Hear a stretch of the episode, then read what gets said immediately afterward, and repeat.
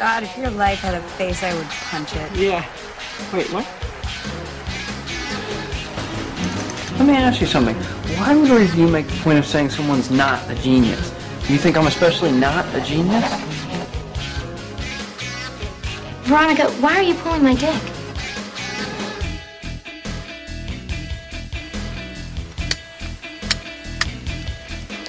Suck my fat one, you cheap dime store hood.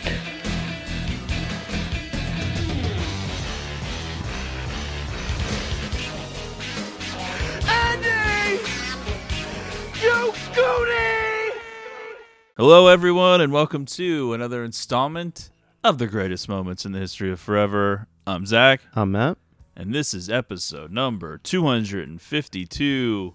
Y tu mama tambien. Shocking dialogue in this movie, really. It's sexy time. Absolutely. And also Spanish time. So you may have noticed no opening clip. We've only done a few straight up foreign language films. That's true. Probably not appealing to every listener that we've ever had, but the hardcores, I think. Yeah, well, broaden your horizons, folks, because this is a good one from the country of Mexico. It's a part of the Criterion Collection. I'm pretty new to it. I think you probably saw this way earlier than me. Yeah, I, I- think the first time I saw it was only like a few years ago. I watched it, I don't know, sometime in between like uh, 05 and 2007, somewhere in that range. Oh wow, you go way back. HBO on demand. Yeah. kind of similar to um, the Fabulous Baker Boys. Like I watched it in that era when I was just watching all these movies that would be on HBO on demand. You know, it was like the pre-streaming thing where just like I'd randomly discover movies on there. Before we jump into Y tu mama tambien, let's remind our listeners to follow the show on Twitter at Greatest Pod. Love reading your tweets. Let us know what you think of the show. You can request a sticker on there or send us a listener request if you'd like. Make sure you're subscribed to the podcast on Apple Podcasts or Podbean or wherever we pop up. That way you never miss an episode. And follow us on Letterboxd, Zach1983 and Matt Crosby on there, wrapping up the year. Trying to sneak in a few more four to five star reviews. Yeah, my pace is just glacial at this point compared to what it was. Yeah. it is But, you weird. know, I mean, you know, we have these conversations and it does make me think about myself and how my brain works and how much time I'm willing to waste for just the dumbest reasons ever. Like you do make a good point when you're like, why do you waste time watching movies that you know are to suck? And my reason is just because I need more low ratings. You need to balance it out. yeah, I just can't stand. I'm like, this makes me look like a shill. Everything I just love. Well, for rewatches, I definitely tend to do a lot of them, and they're to be higher because we're coming into Letterboxd at a, an older age than I think a lot of the users. That's true. So yeah. we've seen a lot of the good shit, and we're rewatching the good shit. We're not going to rewatch the stuff we don't like. Most of the people our age have kind of moved on from having to comment on movies. They're past that part of life. Meanwhile, for me, it was like the most exciting moment of 2021 was discovering Letterboxd. I love that it's just like not even on our radar at all, even though we do like a podcast that's mostly about. It was on my radar. I just didn't want to bother with it. All right. Well, when I saw you tweet, how did I not know about Letterboxd? I think you did. Something like that. Go back to the archives. Well, I may have been joking. Okay. I listened to a podcast for years where they talk about it. all right. Maybe you said something like, how did I not get on it until now? Maybe that's what it was. Something. Yeah. It's very crucial that we figure it out. That's right. Y tu mama tambien came out in 2001. It was directed by Alfonso Cuarón, written by Cuarón and his brother Carlos. Yeah, weirdly enough, like the whole reason why I knew who this director was was he directed the third Harry Potter movie, which was like the first one that I liked. Because I had seen the first two in the theater and I co- thought they were a complete bore and was not into them at all. But with my girlfriend at the time, I was in high school. She wanted to go see the third one, and I was like, all right. Like, I reluctantly went. And I like thought it was a million times better than the first. So it started being cooler, older actors in it, like Gary Oldman and Michael Gambon and other people you'd recognize. And it had like a much darker tone. And I like look up this director And then I don't know. I was like, I, I like this dude, and would later go on to see this movie. It's just super weird. He got picked to do the third Harry Potter movie really because of this Y tu mama tambien movie, and it just seems so bizarre. That's what they were looking for. Yeah, we in need Harry more Potter s- franchise. sex talk. Well, he had done a Spanish language film in 1991 and then spent the 90s in the Hollywood system being a director for hire. He did a movie called A Little Princess, which is an Oh, yeah. adaptation, and then the Great Expectations one with Ethan Hawke. That's right. A Little Princess was like a movie like my sister owned and we watched like all the time when I was a kid. And he was not happy with the path he was going down because you try so hard to achieve your dream to become a director and then you get offered these jobs and then all of a sudden that's the path you're on but he wanted to be a filmmaker creating his own thing Make passion projects. and so he got out of the hollywood system went down to mexico made his own thing with Y tu and revitalized his career i think people would probably know him from gravity children of men Yeah. several other higher profile films. Roma. Yes, Roma. That's right. Y tu mama tambien means and your mother too, which on its own is not offensive, but is usually uttered attached to something offensive. Yeah, it's usually tossed around as a, as an insult. the budget was 5 million, the box office ended up being 33.6 million. It was a huge hit in Mexico. It broke the opening weekend box office. It ultimately was released in the United States with no rating because it was going to be rated NC 17. And I think it did fairly well in a limited release here as well. And it went on to a lot of acclaim. For those of you unfamiliar who are listening anyway, we do thank you. So I'll set the stage a little bit. The film tells a coming of age story about two teenage boys who take a road trip with a woman in her late 20s. It is set in 1999 against the backdrop of Mexico's political and economic realities, specifically at the end of the uninterrupted seven decades of presidents from the Institutional Revolutionary Party and the rise of the opposition led by Vicente Fox. The film is noteworthy for its explicit sex, drug use, and explicit dialogue regarding sex. Yeah, the latter part more my area of expertise than the political climate in Mexico. Yeah, I don't think that we're going to necessarily bring a lot to that part of it. Although the film does juxtapose certain moments in very noteworthy ways that if you're rewatching and paying attention, I think you grasp some of it even if you're not familiar with all of the context. Right. The two main characters, Tenoch and Julio, are oblivious. They're sort of selfish assholes, but Cuarón doesn't judge them, and that's the whole point of the movie. Really, is they just are who they are. It's a Yeah. depiction. It's not some big statement against them. Right. And I mean, they coexist on a similar plane despite very different backgrounds, which is part of it. The film was nominated for Best Original Screenplay at the Academy Awards and Best Foreign Language Film at the Golden Globe Awards. It's done in what feels very much like the documentary realist style, not influenced by traditional Hollywood filmmaking techniques. There was a minimal script with a lot of improvisation, although it should be noted that the improvisation was accomplished through rehearsal. They would sort of plan out the scenes and rehearse them. It wasn't improvised as they were filming. It does have that vibe. It's hard to imagine Cuarón sitting down and penning all of these conversations. Right. And anytime there was a misunderstanding or somebody would just come up with something to say, they would work it into the script. But all of the long scenes in the film, including the climax of the film, the big drunken night at the end, is all staged in advance. They would go to the bar, do it Yeah. without filming and actually drinking. Cuarón, some of the other people, Yeah. including the cinematographer Emmanuel Lu- Lubezki. That is one of the things that comes through and is great about this movie is this authentic feel to the interactions. Yeah, they would take notes, remember it all. I guess Cuarón has like a big memory, and Yeah. then they would just recreate it then. So it Right. wasn't actually scripted, but then it wasn't like they were improvising when the camera was rolling either. You know, I've done a decent amount of drinking in my life.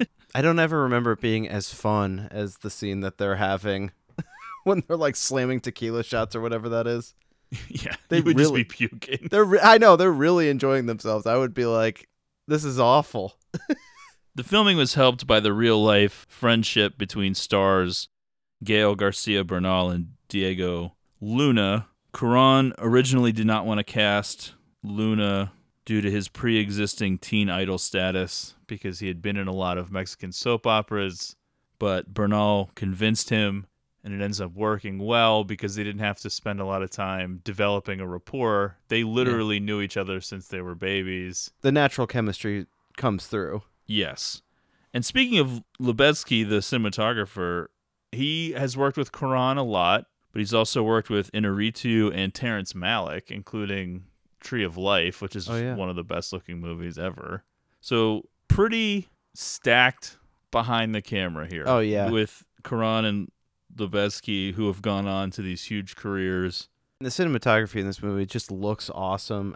Some of the shots of them driving through the countryside. Yeah, it captures Mexico in a way that's very gritty and real. They didn't want to, you know, make it look like a tourism video. It does seem like there's a lot of automobile fatalities. Yeah, but the sun and the mountains and everything looks beautiful. And then, of course, Once the, they make it to the beach, the beach at the end, yeah. you're just like, good lord. Cuarón was influenced by Adieu Philippine from 1962. It's an obscure French New Wave film, and some of the ties between the two films would be a road trip featuring a love triangle, wide shots of a car curving down a road, an omniscient narrator, and a character dancing while staring into a camera. And I saw the clip from Adieu Philippine, and it is sort of a recreation with Louisa in Oh, this yeah. film, where Right. she stares into camera and dances toward it. Oh, nice. It's an American road movie reimagined in Mexico, integrating the geography, politics, people, and culture of the region. And one of the things that I think connected with audiences, and one of the reasons why we love it and it resonated with us, and why we're doing it on the show, beyond just the explicit sex, which of course is a plus, Certainly fun. is that it's a movie about wringing all of the joy out of life that you can and truly living in the moment and living life. You have one character who's secretly desperate to do that, That's right. and two characters who are oblivious because they're young Yeah. and living carefree. Just a never ending youthful energy from these two, though, in a way that is almost inspiring. Like, you understand why she wants to Yeah. inject herself into this, despite them falling all over themselves, drooling the first time they meet her. Yeah, I think the first time you watch it, you might be wondering what her deal is. Like, why is she doing this? Your Can't- reaction would be the same as theirs, which is this is unbelievable. can't you see that they just want to fuck you? And it's like, of course she can see. Oh, that. yeah. she's not an idiot. She gets totally what The their whole deal world is. can see it. I pulled this quote out of the Criterion booklet because I thought it was just so perfect. It was written by Charles Taylor in a essay entitled "Dirty Happy Things." It's pretty quick. Okay. Quote, on middle aged men, the funk of cigarettes and beer and sweat and sex smells of failure. Yes. On Tenoch and Julio, it's the perfume of youth. Boy, is that true. No truer words have ever been written. the film also permeates a carefree freedom. Yeah, it, it certainly makes you long for it. These days wasted by these two, man, what a time in life. Yeah. You know, just the hours of nothing to do. I certainly didn't spend them jerking off in a pool with my friend, but you should have. that part didn't really resonate with me. Yeah. There's a bluntness about sexuality in this film that is Definitely. unique, or at least unique in American cinema because not only is there nudity and sex, but just the way they talk about it, the Yeah. openness with it, the two friends who are very open with each other. And there's almost something to the audience, the way that everyone is so frank about sexuality. As an audience member, it sort of is threatening. Like you're like almost, appalled a little bit. Like, geez, this is really in your face. That's kind of like the way when Louisa starts coming on to these two. They can't handle it, you know? Yeah. It's both graphic and honest. The two protagonists are maturing and finding themselves against the backdrop of a country doing the same. The last names of all the principal characters are those of important figures in Mexican history. Okay. The I didn't last catch that. name of the one Spanish character, Cortez, is that of the Spanish conquistador who conquered much of Mexico for Spain. And I believe Luisa is a conqueror in many Yes, ways I in this enjoy- film. Yeah, I enjoy that tie-in. So let's get into it. Obviously, this is going to be a little bit shorter of an episode. It's not going to have any clips because I don't really know how many of our listeners would understand Spanish. so I think it's sort of That pointless. would be fun if you were just putting those clips in. Believe me, I thought about Oh, it. yeah. but yeah, when we did Belle de Jour, I didn't Yeah. put clips in. You got to remember, we do have a global audience at this point. That's true. Many of our non-U.S. listeners are probably bilingual.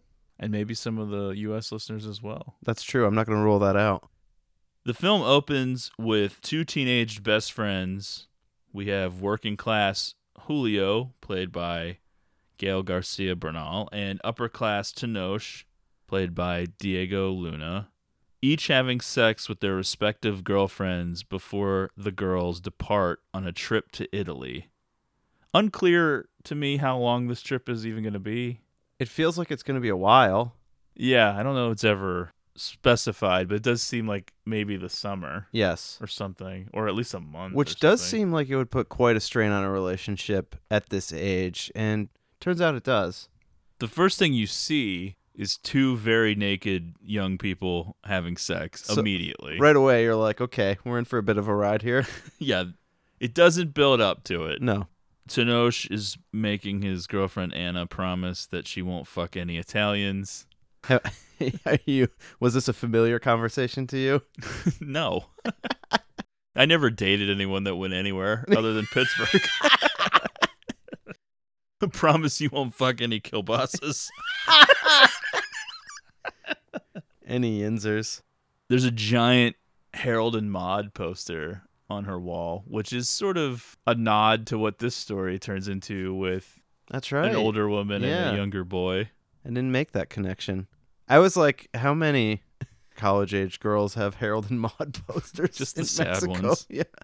Well, you know, filmmakers, they always like to act Yeah. like every person is as into film as they are. Right. Like in Scream, where everybody is just fluent in the language of horror movies Yes. and making references all the time to them. What a group of friends. I've been trying to get into a group like that. oh, God, I know. It's my whole dream. life. every so often in the film the audio drops out entirely and the first time you're Yeah. watching it you're like wait what happened what's going on and then the narrator starts speaking Obviously, this is like a huge stylistic choice that Cuarón wanted to go with. Yes It's jarring at first. You do get used to it, but it is a little bit heavy handed. yeah it's hit or miss sometimes i don't mind it it helps round the story out in a way where it's providing information that would never come up Yeah, there's weird character exposition at times. I would probably cut a few of them out, and the ending we'll talk about when we get there. I feel like it it sort of tramples over a little bit of the ending. Yeah. The narrator is Daniel Giménez Cacho. It is not one of the characters. It's somebody who just knows everything, including what happens to the pigs on the beach or what happened with the chickens from 10 years Yeah. ago and stuff like that. And, and sometimes things are explained that I, I, I think are better left unexplained, like the pigs thing. I'd love to just be like, why are these pigs on the beach? I wish I didn't know.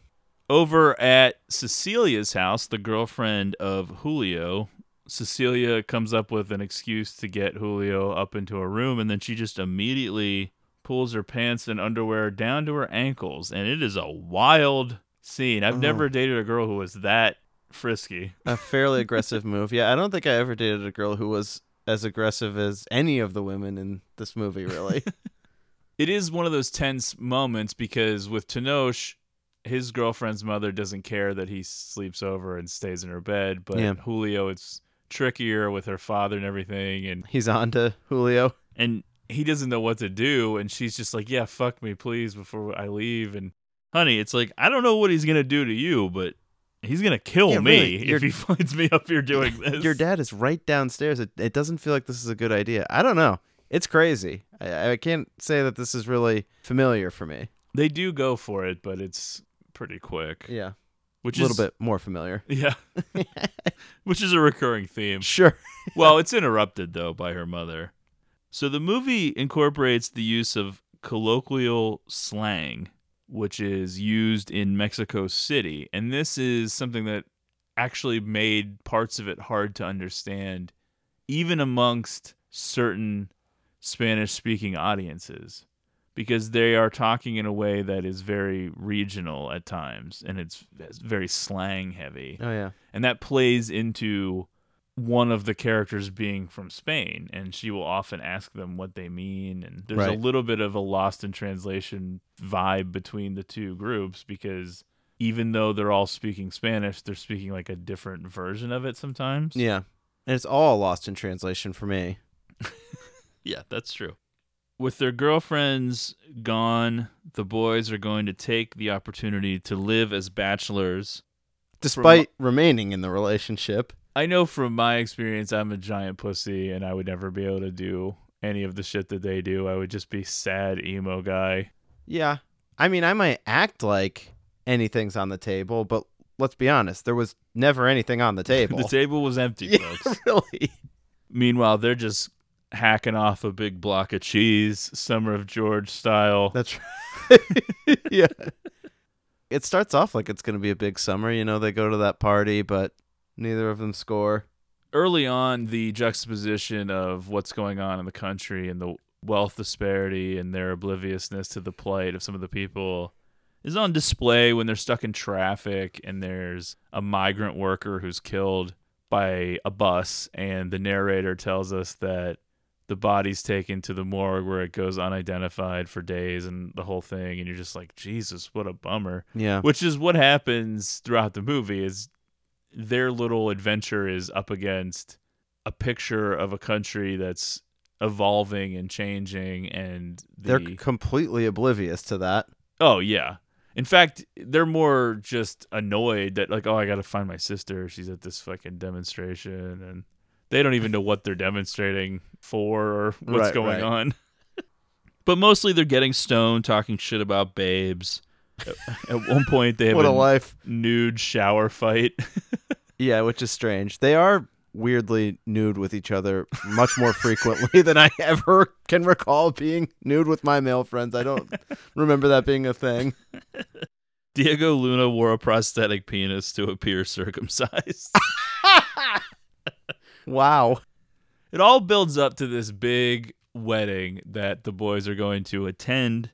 Julio and Tenoch both attend the big fancy wedding, one that's even attended by the president. And this was based off of a real life event from Cuarón. You're kind of surprised that Julio gets the invite. Well, that was Cuarón's experience was Yeah. he was somewhere closer to Julio. He said he was describing himself as between the two, but closer to Julio. But his parents knew people, and there would sometimes be overlapping in social situations. And at one point, he was invited to a wedding that the president was at. Wow. At this wedding, they meet Louisa, played by Maribel Verdú. She's the wife of Tenoch's cousin Jano, who is a pompous writer, also criminally unfaithful, just a complete scumbag. Yeah, but just a sad sack though. What an embarrassment when he has that breakdown. yeah. At the wedding, he's whining because he got wine on his suit. Yeah. Pathetic. in real life, Verdu's arrival on set in some ways mirrored the story that happens in the film. The boys have been together filming stuff. I believe, other than the last scene of the movie, which they did first, Okay. everything else is shot sequentially. So you have the two of them who've known each other since birth in real life, and then they're getting to know Alfonso Cuarón, spending all this time together. They film for a while. Then she shows up, and it completely changes the dynamic. They're all falling in love with her. And Maribel Verdú I don't think that she's a household name in America, but Should be. she was a pretty established Spanish language star who had been in plenty of films and TV and stuff and was fairly well known. It's hard not to notice. Stunning. Respectfully. Yes, respectfully stunning. It was a game changer, and I think what happens in the movie played out in real life in some ways. Not that they all had sex. I don't want to throw out any accusations, but jealousy, tension, vying for her attention, Right. stuff like that. You totally get it. the president's appearance at the wedding completely overshadows the newlyweds, which I think is a statement in and of itself in some ways. Louisa is from Spain, and in many ways, her being in Mexico makes it seem as if she's alone in the world.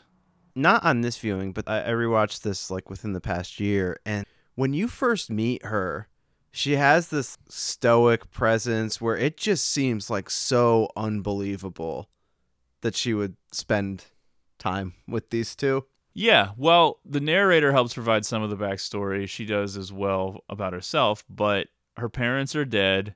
She was raised by her aunt, who now has recently died. Her husband is Mexican. She's from Spain. She's now in Mexico. When things go poorly with Jano, There there's is- really nowhere to turn. She's Right. just alone. And that probably plays into why she does what she does. She's like, these two are going to the beach. That's right. And obviously, the specific event, you know, certainly probably makes her not really care. But it does just seem like when you meet her here, I'm like, I cannot believe that this movie becomes what it becomes. Like, she just doesn't seem like a person that would be going She doesn't on seem as fun. Right. yeah. Trying to impress Louisa, the boys tell her of a fictitious, secluded beach called Boca del Cielo, which means heaven's mouth. Mm-hmm. However, she initially declines their invitation to accompany them there. Respectfully declines. Yeah. At Like, this point, she has no, no. reason to. I love how it's staged when they're talking to her. They're on those little steps where you would like walk up the steps and then turn, and then there's like a bleacher section. Right. Yes. and she's standing in that corner and they are basically surrounding her so that she's up against that corner. Yeah. She's like literally can't get away from them. Backed into a corner. And it's interesting to think about power dynamics in this film because at this point she seems overmatched by their personalities because she is very demure in this moment. They're abrasive. and there's two on one. Like I said, they've got her backed into this corner, but what we're gonna find out is she's gonna end up with all the power Oh, in yeah. this trio. Louisa is then shown at a doctor's office getting test results. We don't really know much about it at this point. Jano is away at some symposium or some such nonsense. She takes a quiz in the magazine in the waiting room, wondering whether or not she's a fully realized woman and realizing maybe that she isn't. Just So- judging based off of Yeah. a magazine quiz. A moment I've often had. As you referenced earlier, there is a moment where Tenoch and Julio are laying on diving boards, jacking off together into a pool. Uh huh. That's a certain degree of boredom. It seems like they're at a public pool. Yeah, well, it's part of a like a club. Tenoch's dad is a member at this club or an investor or something, a partial owner of this club. You know, Anytime they're there, though, they're the only ones there. it's like Red Oaks. a private Red Oaks. Yeah, yeah.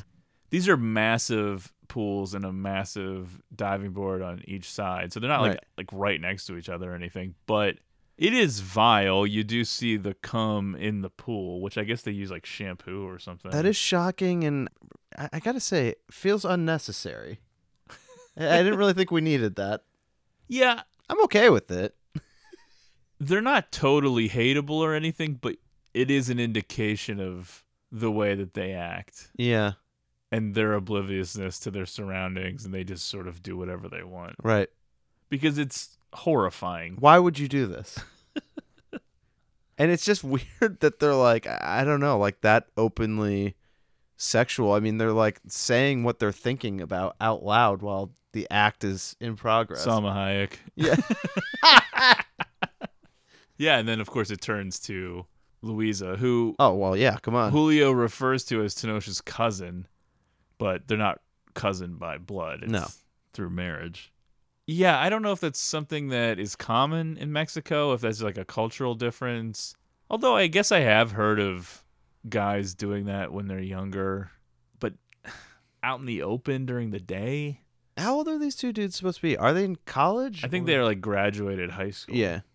but it's sort of unclear. Right. They might have one more year of high school, I guess, because of the conversation at the end of the film, which is supposed to be one year later.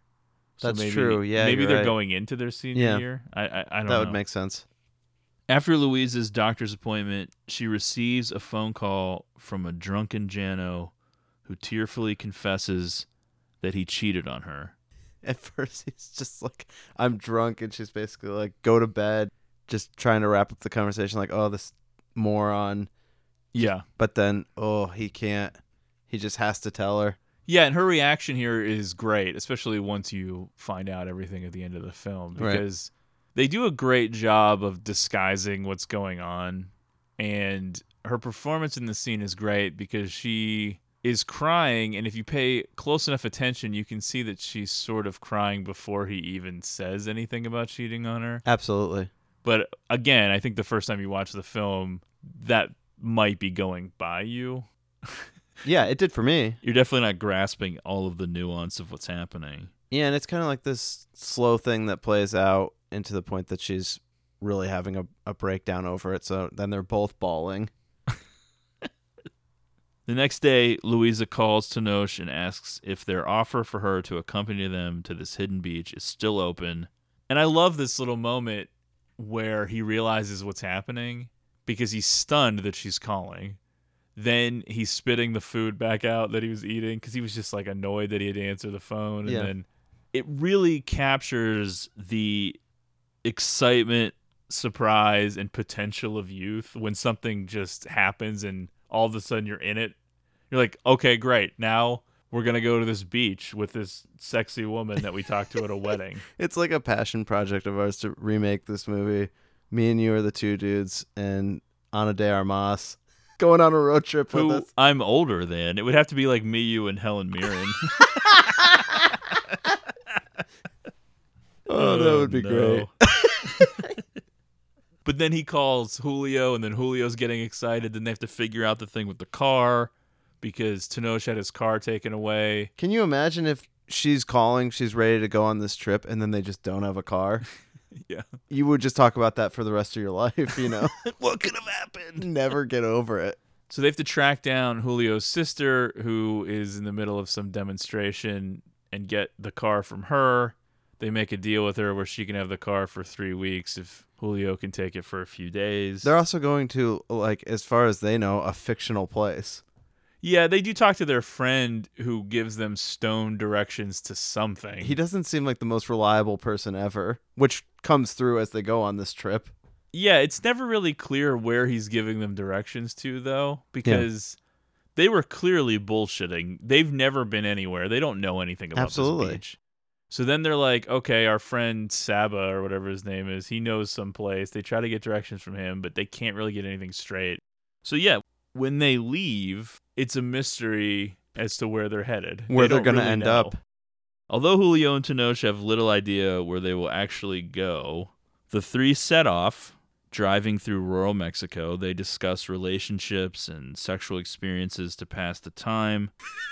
The boys boast about their exploits while Louisa speaks of Jano and recalls her first love, who died in a motorcycle accident. Again, another fatality from a, an automobile accident. Yeah, it's actually a stunning little story that she reveals about herself and her past. And you Yeah. have that feeling that It kind of gives you like there's a, a sliver of darkness here. Yeah, it gives you the feeling that she's revealing something that maybe even Jano doesn't know. Yeah, it's very all personal The to her. details of this movie is a little tricky for us to cover because it is a lot of talking, and I don't think that it's really that interesting for us to try to just recreate all of the conversations. But that is a huge portion of the movie. And a lot of the talking is somehow like more abrasive than what we usually talk about even. yeah. Before Louisa shows up, there's also a lot of fart smelling and That's right. jacking off and all kinds of things. what did we get ourselves into? This is like a critically acclaimed movie.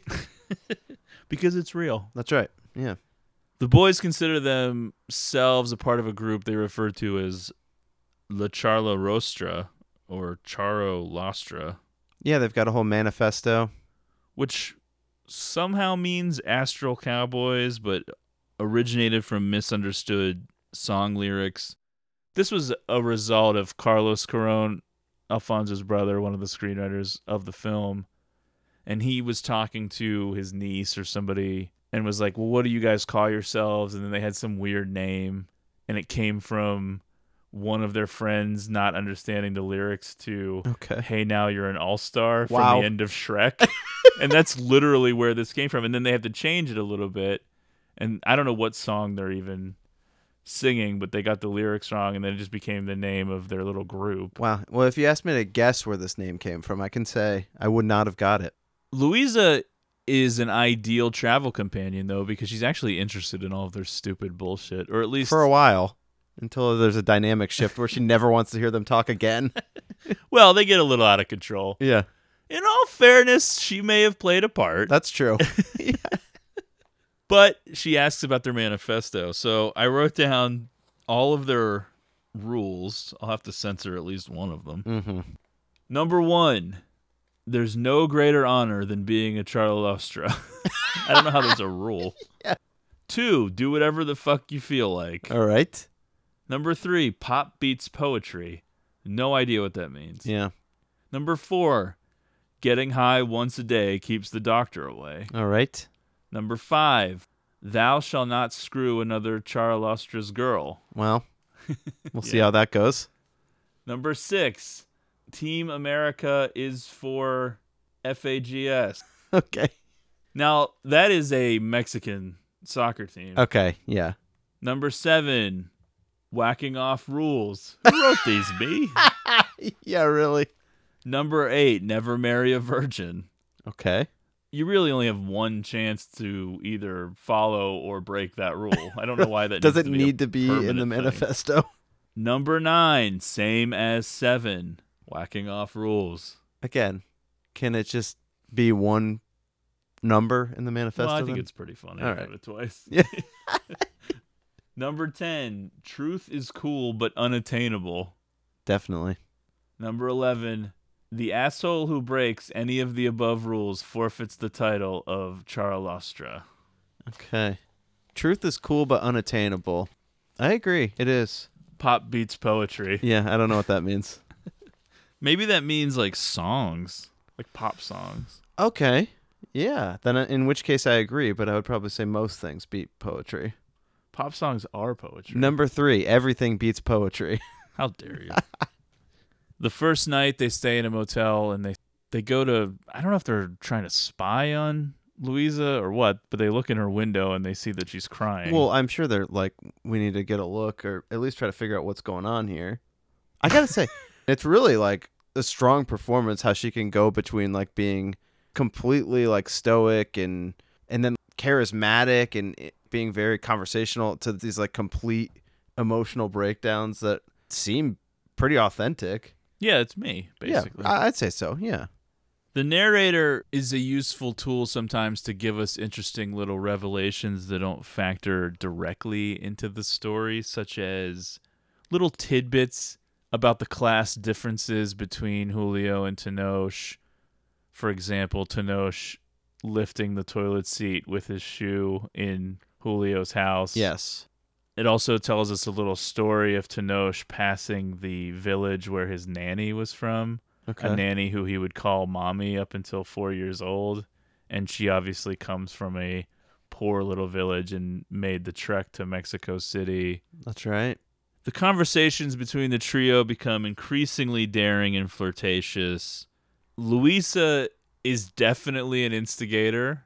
She points out Tenoch's Woody that he wakes up with in the backseat. These two kids are getting boners I know. at the drop of a hat. What a life. Just riding around falling asleep in the back of a car. getting boners? Wow. I can't even imagine. No. She's telling them about ass play, wondering if they stick their fingers up their girlfriend's butts. All their smooth talking starts to kind of curtail once she starts driving the conversations. Yeah, it's clear that she's a little more experienced at life and knows some things that they haven't even considered yet. Yeah. like butt play. They're like, that's a thing. The car breaks down, which is not too much of a surprise as Julio thought that it may not make it. So it extends their trip a little bit longer.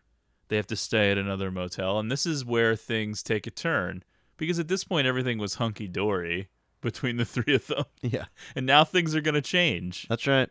During another overnight stop, Louisa leaves a tearful message for Jano explaining that she has left him. Tenoch enters her motel room in search of shampoo, but instead finds her crying. I'd start backing away. Louisa seduces him, and the two have sex. And boy, what an affair it is. Yeah, what a scene this is where she's like, because he shows up in her room only wearing a towel, and then she's saying, Take your towel off, and he doesn't Yeah. know what to do. Yeah, she's definitely the uh, the dom in this situation. Why I'd don't say. you jerk off? Yeah. She says. Yeah. Right. I think I would find this all very intimidating. I'd be like, you know what? I just came in here for shampoo. I gotta go. Yeah. Tenoch proves to be very inexperienced, clumsy, and quick on the draw, yeah. As the whole thing is over pretty quickly. I can't blame him. Nah. Julio sees them through the open door and walks away upset. Not thrilled. So, this is the introduction of jealousy and tension. The honeymoon is over. Now things have gotten real. That's right. Yeah. well, we all knew it was building to something. yeah, you do wonder what were they thinking, the two of them, was going to happen here. In their wildest fantasies, I guess each of them thought they would end up with her, but they didn't ever really think about the other person and how this would all play out. Yeah. It would suck if it did play out in a way where one of the dudes ended up with her, like in more of a full time basis for the trip. Boy, would it suck to be the other one. Yeah. So you get why Julio would be a little dejected here. All things considered, I mean, it Yeah. seems like it went as well as it possibly could. I think so. Yeah. God, there's that horrible pool that they swim in at that motel that's It's like disgusting. filled with leaves I and know. it's green. They spend two seconds trying to like clean leaves out of it, and they're like, "Nah, let's just race nude for some reason." in public. yeah, bathing suits not a thing here. Well, aren't they wearing them later at the end? Yeah, so I guess it's a choice to swim nude. Yeah. Okay, They're very comfortable with their bodies. that's all right. I can't say the same, but you know, I appreciate it. Feeling the sting of what he just witnessed, Julio tells Tenoch that he had sex with Tenoch's girlfriend Anna, and now things have started spiraling. Oh yeah, That night at dinner, Luisa notices almost immediately. something's up. Now I've- they're all pissed at each other. Right. She doesn't even know about the revelation though, so she's probably thinking that Julio has found out that they had sex. She's upset the balance. that night in the motel room, Tenoch is just grilling Julio. It's going on all night, every possible detail. He's having a meltdown about it. Remember, Tenoch makes the move to try to go to Luisa's room, and she's just like, "No dice. Good Good, night." night. There is something so real about that interaction. the embarrassing, humiliating shutdown Oh, because yeah. you know Tenoch was so full of himself that something's like going on here more than just the one time thing. He's like, I'm gonna go stay in Luisa's room. Yeah, we eh. know someone who was off and very full of themselves. Oh, yeah. a lot of those embarrassing All right, walkbacks. quit talking about me. They've sort of set themselves up to be in this fucked situation. At first, you might be thinking as a viewer that Julio is lying because he's mad, but it never really comes off that way. And the further you get into the movie, it's pretty clear that he's not lying. And so now you realize that there's a lot more to their friendship underneath the surface. There's a lot of dirty, inconvenient details that maybe each of them don't know about. I actually enjoy this scene quite a bit. Tenoch going through his memory of, oh yeah, I was on vacation and I was like bringing you guys back presents. Yeah. Oh, what an idiot I am.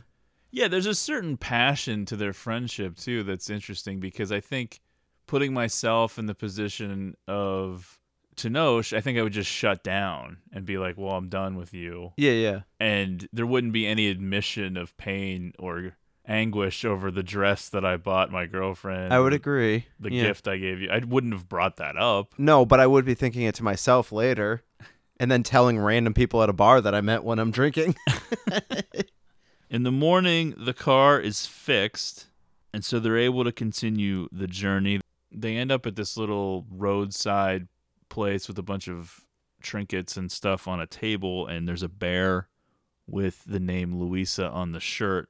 And the story of the bear is incredibly sad. It belonged to this woman's granddaughter who was killed on a trek across the border in Arizona or something like that, who died of thirst or exposure or Sad. something like that. yeah. It really is a sexy movie laced with tragedy. That's right. Yeah. There's a, a weaving There's a heaviness to it for it. sure. Still understanding that order has been disrupted, Louisa has sex with Julio in the back seat of the car, forcing Tenoch to angrily pull over Yeah. It's and a flee the scene. like a shocking full court press from Louisa here, like even more so than anything else we've seen. Yeah, she's like, "Oh, look, Julio, you got a boner now back here. Yeah, why don't you look you- at that thing?" She says, "Why don't you introduce me to it?" or something like that. like, good lord. Well, she knows how to seduce a man. yeah. I don't think it takes this much work even. Well, she wants to make it clear. She wants Yeah. to get things back to level as and she does. It's actually again, Tenoch's kind of like caught up in this thing of she's picked me. You know what I mean? He's kind of like really has bought into this. Even with the shutdown, he's like trying to put his arm over by Luisa, block off any interactions with Julio, and then she really like shuts it down when she's like, basically, I would have fucked whoever came in that room if it was Right. Julio. It just happened to be you, and it's like, dagger. whoof, Yeah, he caught Oof. feelings and yeah. he's made a fool of himself. Who hasn't been there? That's the thing. Julio, he's in a better sh- position because there is no being fooled by that. Illusion. Right. By the time that it happens to him, he's able to more take it for what it's worth and not think that something else more is going on here. Louisa is trying to equalize their perceived status. They have sex in the back seat while Tenoch walks across the street and then can't help himself but try to look at certain points. But much like Tenoch, Julio is also very quick on the draw. Both boys' sex scenes Yeah. with Louisa last exactly the same amount of time. They both apologize afterwards. One minute and 28 seconds, which I think is generous. I Yeah, think was that's the say- whole thing Wow, what that's like a new record. for this podcast. That's right. I think that's the whole thing with foreplay, not Yeah, yeah. just when it's inserted. right, right. Yeah. It can't be because it doesn't seem like a minute and 28 seconds. It Yeah. seems like 10 seconds. Luisa's plan to set things right doesn't exactly play out as she'd hoped when an upset Tenoch then reveals that he had sex with Julio's girlfriend, Cecilia. It does seem weird that he withholds this for as long as he does.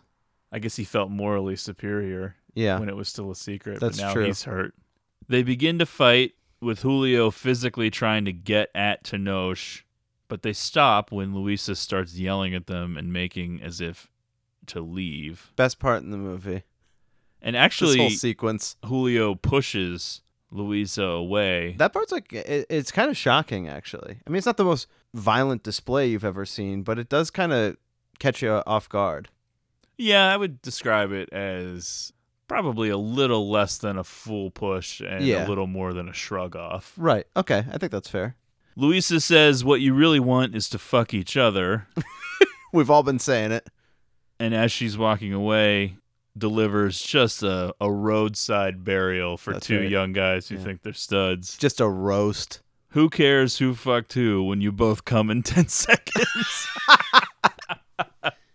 Yeah. oh god This is like complete display of power now. I mean, these two are left in the wake as she walks away. yeah they realize they have to hurry up and have a truce so that they can get her back into the car they're both panicking Right. and so they beg her to come back in and it's time for louisa to lay down the new law and how things are gonna go. got- yeah, this is my favorite part in the movie. So she delivers her manifesto with 10 rules. And and very passionately, by the way. One, I'm not fucking either of you. You can fuck each other if you want. Two, I'm going to sunbathe nude and I don't want you sniffing around like dogs. Three, I pick the music. Four, the moment I ask, kindly shut your traps. Five, you two cook. I don't know that I would necessarily want them to cook. No. Six, not another word about your poor girlfriends. Seven, if I ask, you're to stay 10 yards away, or 100 if I prefer. How many times has that been said to you? We usually it just arrives Yeah. officially in a document from the police. You've been served. Eight, obviously you do all the manual labor. Nine, no discussing things you don't agree on. Ten, you're not allowed to contradict me, much less push me. And they agree because they don't have any other choice at this point. I guess, although they could leave her here. They've got the car. Yeah, but they're both in love with her, Well, really. that's true. Which makes the ending strange to me, but we'll get there when we get there. All right. I think the ending of the film is the section that I have the biggest problems with. And The not just ending. because I'm not happy with what happens, but I just don't know that it's done in the way that I think it should be. Well, I like everything through the bar sequence. I'm talking about the, The- last scene. Okay, okay. Yeah. Driving along the coastal road at night, pretty much lost. And this is like one of the better narration parts, I think, like in terms of it being humorous, because basically this whole thing is going to be up because they don't know where they're going at this point. Yeah.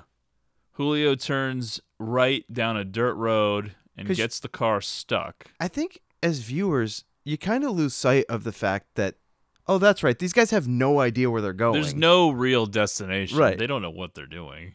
So they just stay there in the car and fall asleep. But in the morning, they discover that they have actually chanced upon a beautiful, isolated beach.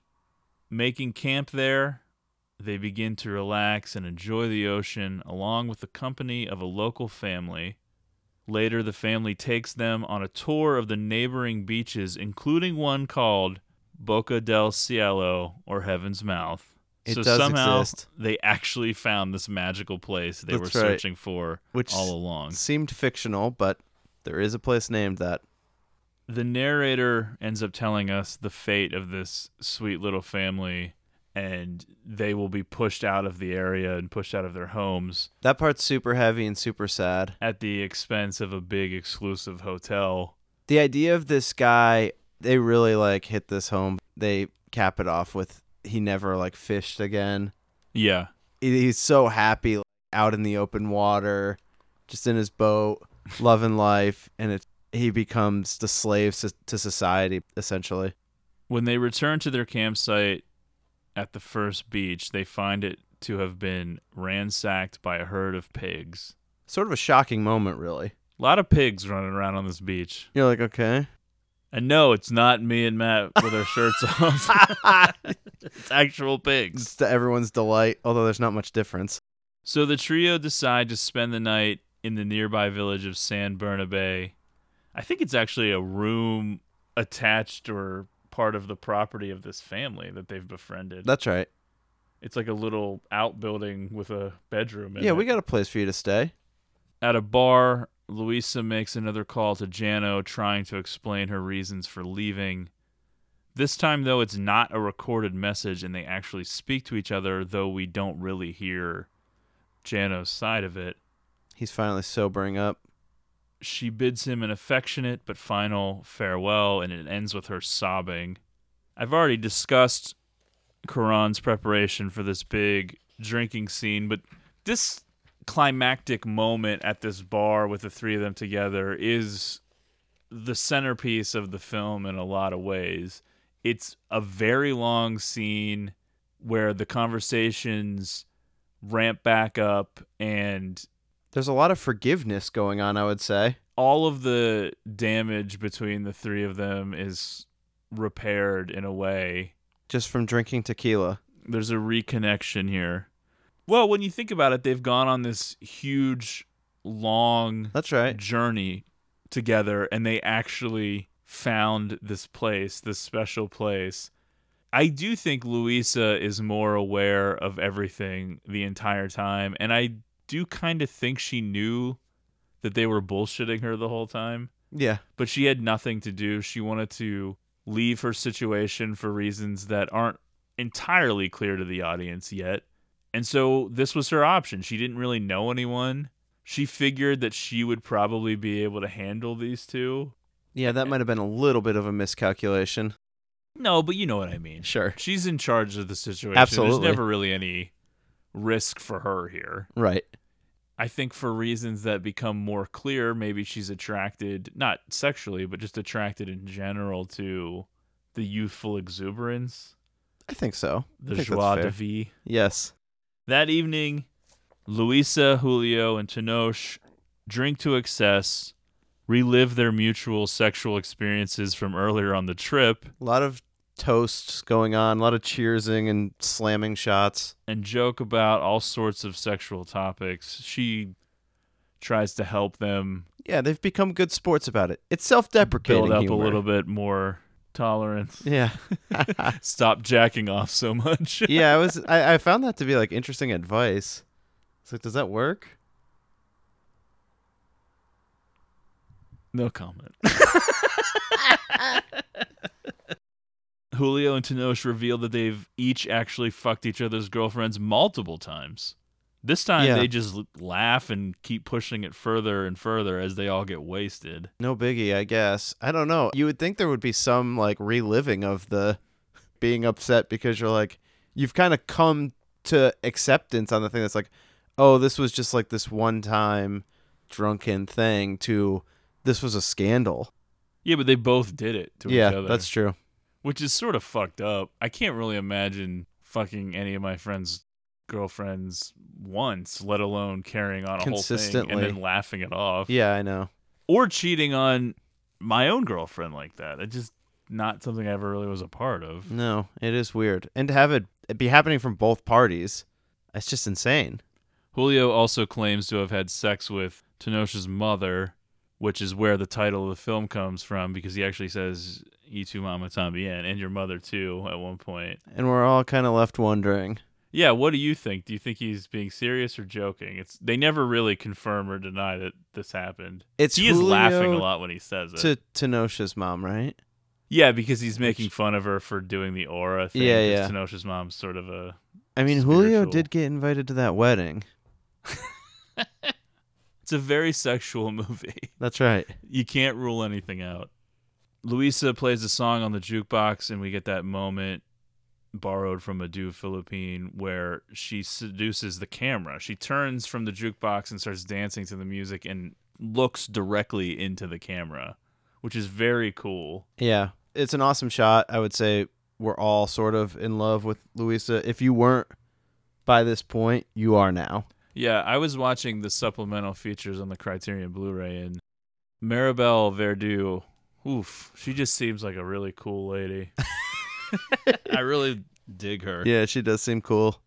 Then they start making a scene where the three of them are basically dancing sensually together. Yeah. It just doesn't seem like the type of place where that kind of activity is happening a Kicked lot. out of the bar. They're dirty dancing. That's right. So they go back to this room that they're sharing together, and it it leads to where you think it would lead. We're headed straight to Threesome City. oh yeah. As Luisa kneels between the boys and stimulates them both, Julio and Tenoch embrace and kiss each other passionately. It's like wild things. They're just like pouring a bottle of champagne on each other. it is sort of a mirror of the Wild Things scene. yeah. Yeah, I think that audiences found this movie to be very sexy, and it is interesting to hear the actors and Cuarón and his brother and everybody involved talk about the film, and they all sort of love the fact that people were turned on by the movie. They took that as a big compliment. They're like, "Yeah, yeah, yeah, art, yeah, yeah, yeah, whatever," but I were mean, you turned on by it? And it's like, yeah, and It's just so unexpected, I think. the threesome. The movie. You mean existing at all, or once you hit play and you're like, oh, this is not what I was expecting? Uh, Existing at all. Yeah, I'm not super familiar with Just it being Mexican filmmaking at the time, so this seems pretty revolutionary this to me. sexual in nature. so they finally go all the way with it. The scene is not super graphic and it doesn't go on forever. No. So you don't really know everything that happened, but It's still slightly- say relatively graphic. It's a slightly awkward morning the next morning because Luisa is Morning. already out. I, I think it's a slightly awkward rest of their lives for our our, two boys here. Yeah, I think Carlos Cuarón on the Blu-ray was saying if you want to interpret it as a gay kiss, that they have these sexual feelings for each other, that you can, but that really wasn't what they were thinking. Yeah. They were thinking more that they have this powerful love between them, and it's this expression like that, more I guess akin to a one-time scenario. Although obviously they were never really able to go back to what it was before. Well, we'll get to that in a minute. I think that it's the natural growing up and growing apart story. Sure. I don't know that they were intending necessarily. You don't think it was a factor? Well, I guess it depends on how you read it. You, Yeah. It could be, but I don't know that's that's necessarily what they were thinking. Yeah, I agree. But Luisa's already out of the bed, so they wake up naked together. Mm-hmm. The boys need to go home, but Luisa is staying behind to explore the nearby beaches and coves. And then the narrator takes over and dominates a lot of the ending of the film, which I don't love. But then again, I do think that some of what the narrator conveys would be very difficult to do in a compacted amount of time. You'd have to really set up a lot of scenes to explain what the narrator's Yeah. telling us. But it is jarring at points. I'd say. Soon after they return home, Anna and Cecilia both break up with Tenoch and Julio.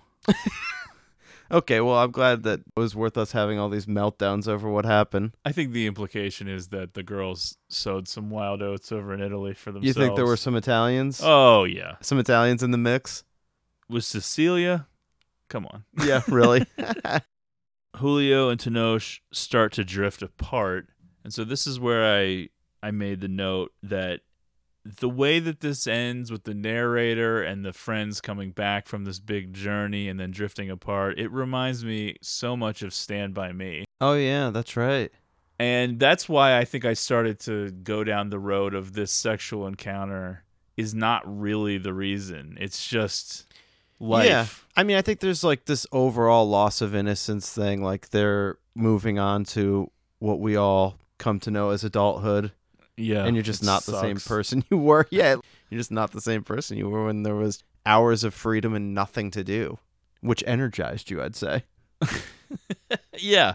Well, there was just a passion for life. You That's weren't right, yeah. beaten down by the garbage world we live in. Yeah, I know. How everything sucks all the time. It's a shame.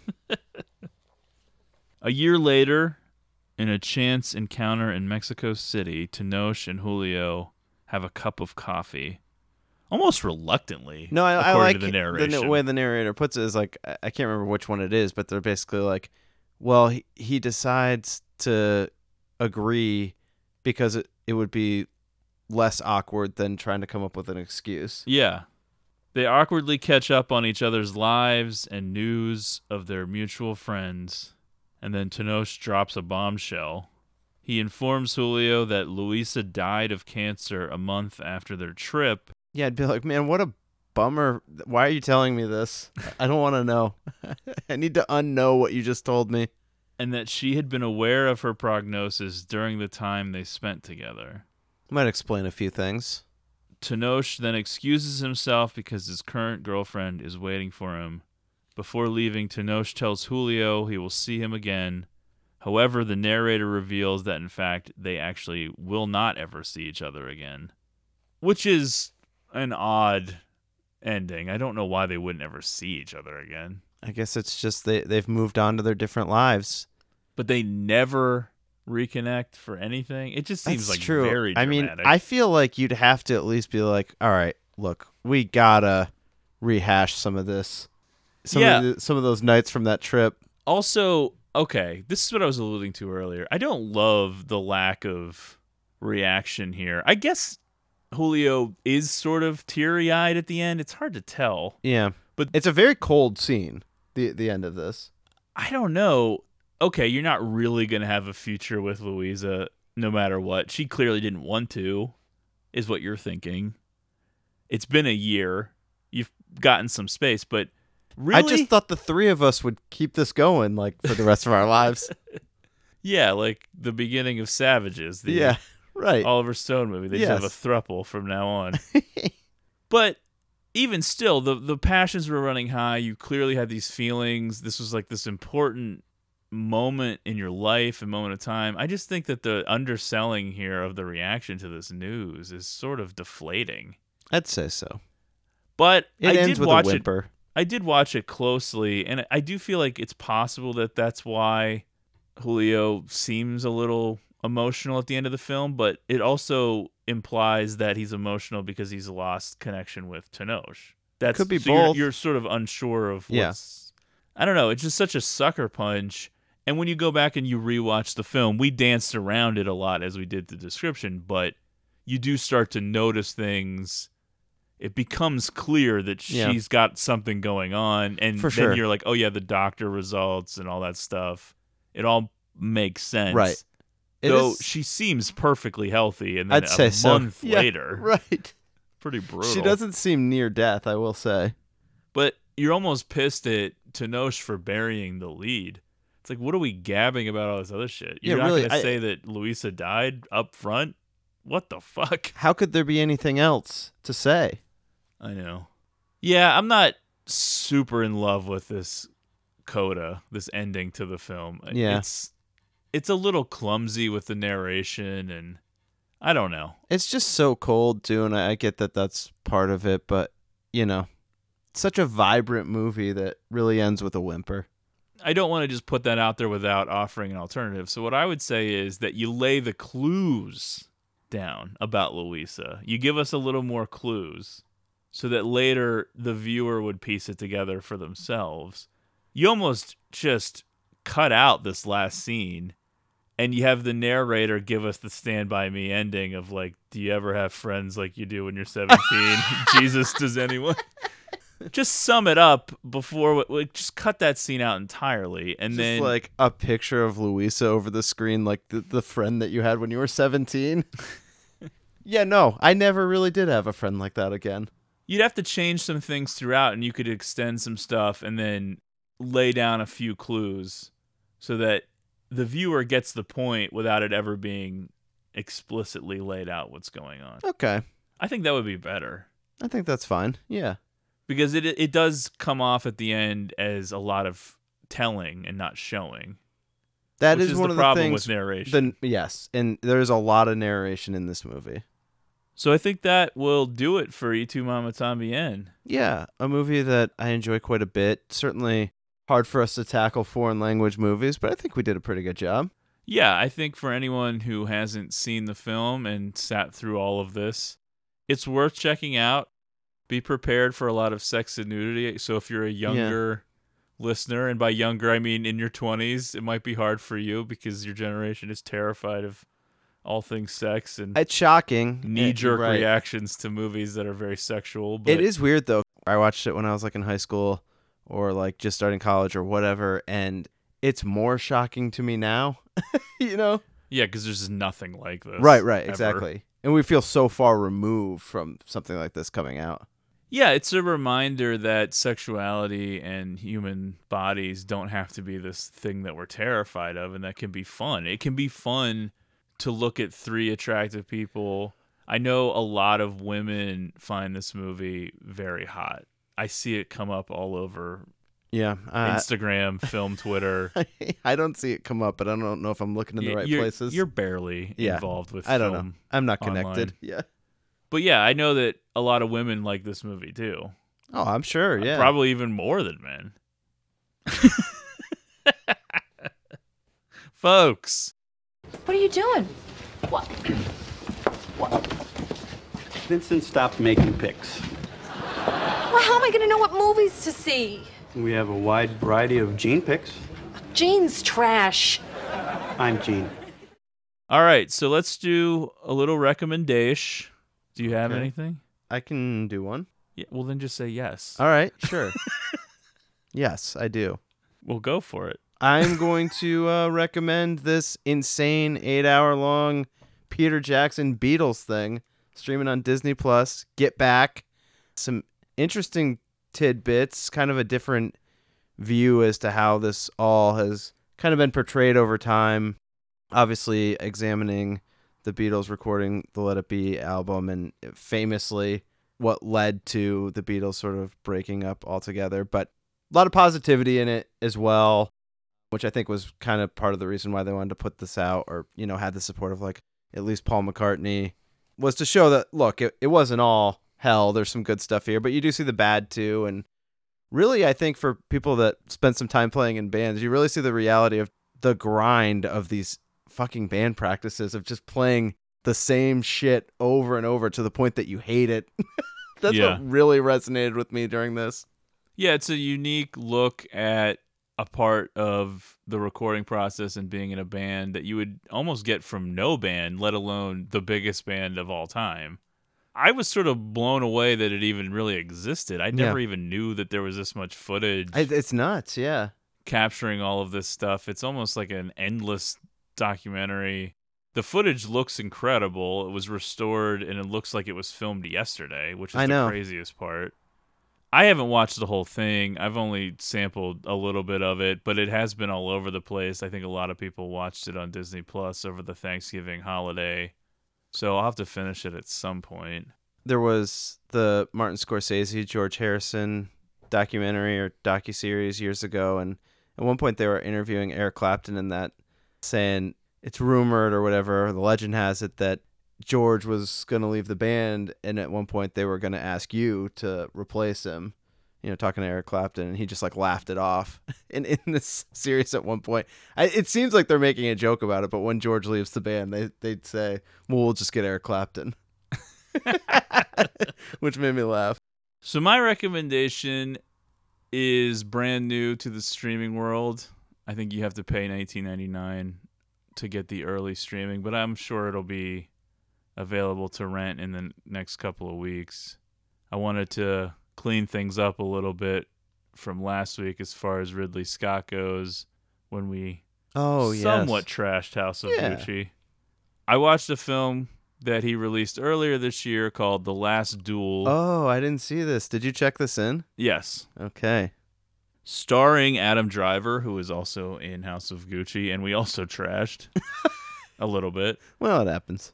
Matt Damon, Ben Affleck, Jodie Comer, I think Okay. is her name. I'm not really sure how to say that. This movie is pretty great. I liked it a lot. This will be my definitive 2021 Ridley Scott film because I didn't really get into House of Gucci as All much right. as some Yeah. it's a Rashomon like story. It's pretty much the same story in some ways, where there is a sexual assault scenario, and then it's told from three perspectives. You see it from Matt Damon's character, who is the husband of the woman in question, and then you see it from Adam Driver's perspective, who is the accused, and then you see it from the woman herself. So it is very similar to Rashomon, but it's interesting if you pay super close attention. I think you need to pay attention because I did see some reviews, and maybe this is a only a few people, but where they felt like they were seeing the same scenes multiple times because it goes back in time. Okay. But the scenes are different. They're subtly different. Oh, and you have to pay attention to who's saying what, the way they react to things. Oh, that's fun. Yeah, I think it's pretty obvious, but if you're Yeah, yeah. glancing at your phone or you're not you might think that you're just seeing the same scenes again, something like that. But it's not all the same. It's Sure. different scenes Yeah. too.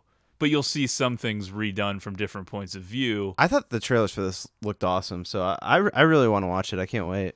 Yeah, I think the whole thing is cool. Obviously, the story ends up resonating for modern times, especially in the wake of Me Too and all of those accusations. It becomes very clear how this story would tie in now, even though it's like the 1300s in France and all this shit. Ben Affleck looks insane. He has like this blonde bowl cut. Wow. He's like a total douche Yeah. The king is a total weirdo. He's the kid from the end of the fucking world. Oh wow. Okay. Yeah. He doesn't have like a huge part, but he's like a real weirdo king, which seems to be pretty common, probably due to incest and stuff like that in the bloodlines. Sure. It has But- an impact. Yeah, I enjoyed it a lot. It is a long movie. It's probably a few minutes longer than House of Gucci, which oh is pretty no. long. Yeah. But it is way more engaging and entertaining. All right. I liked it a Back lot. in. Yes. I would definitely recommend checking it out.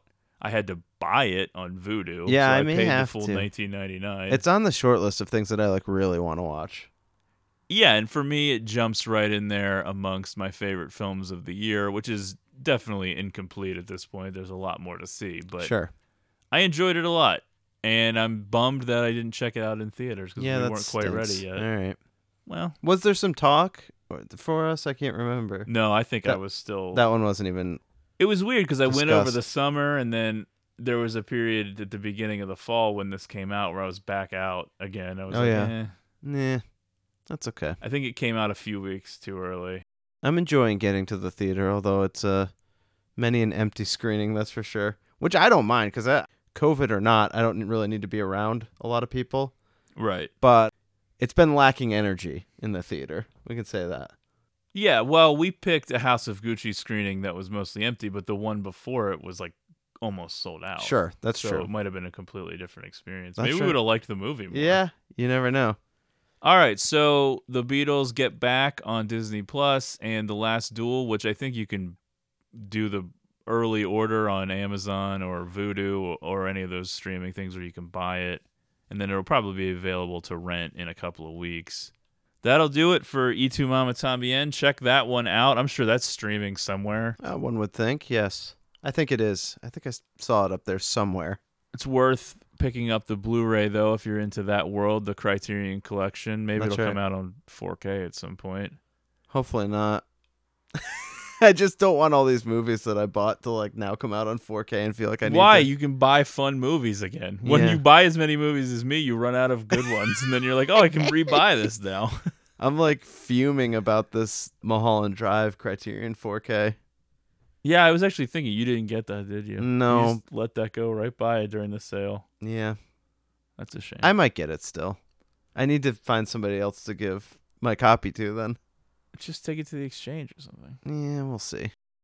Folks, Folks, follow the show on Twitter at Greatest Pod. Subscribe on Apple Podcasts. Give us a rating and review, please, if you get a chance. We'd love to see it. spread the word, tell a friend. Make it your mission this Christmas, holiday, Hanukkah, Kwanzaa, New Year's season to get new listeners for this show. The show is growing, certainly not, you know, Give the gift of greatest moments this year. not getting our most growth from doing topics like Y tu mama tambien, but that's all right.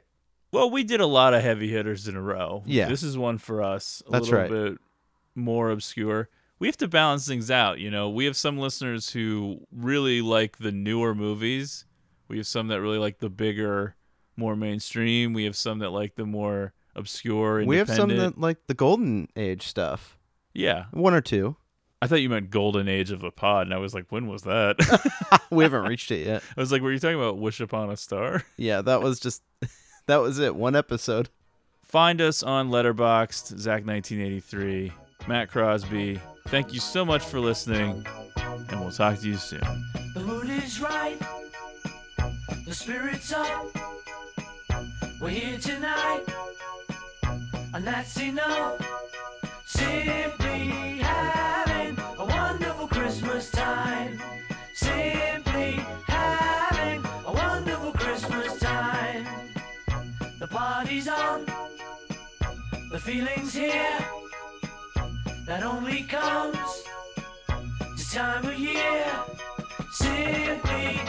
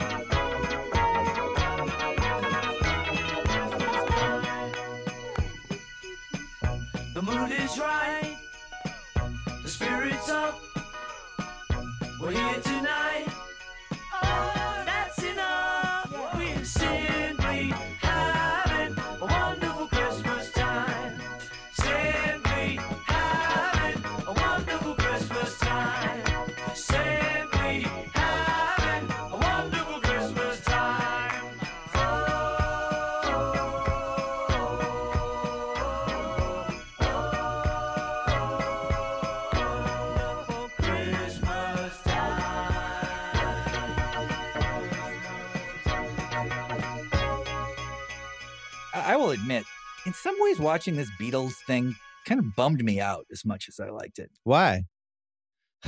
Two things. One, it really made me miss hanging out some of my friends, like some of the guys in New York, when we would just sit around and talk about the Beatles and talk about music. And, you know, it's like I'm looking at the Beatles past and that's like, that's over, you know?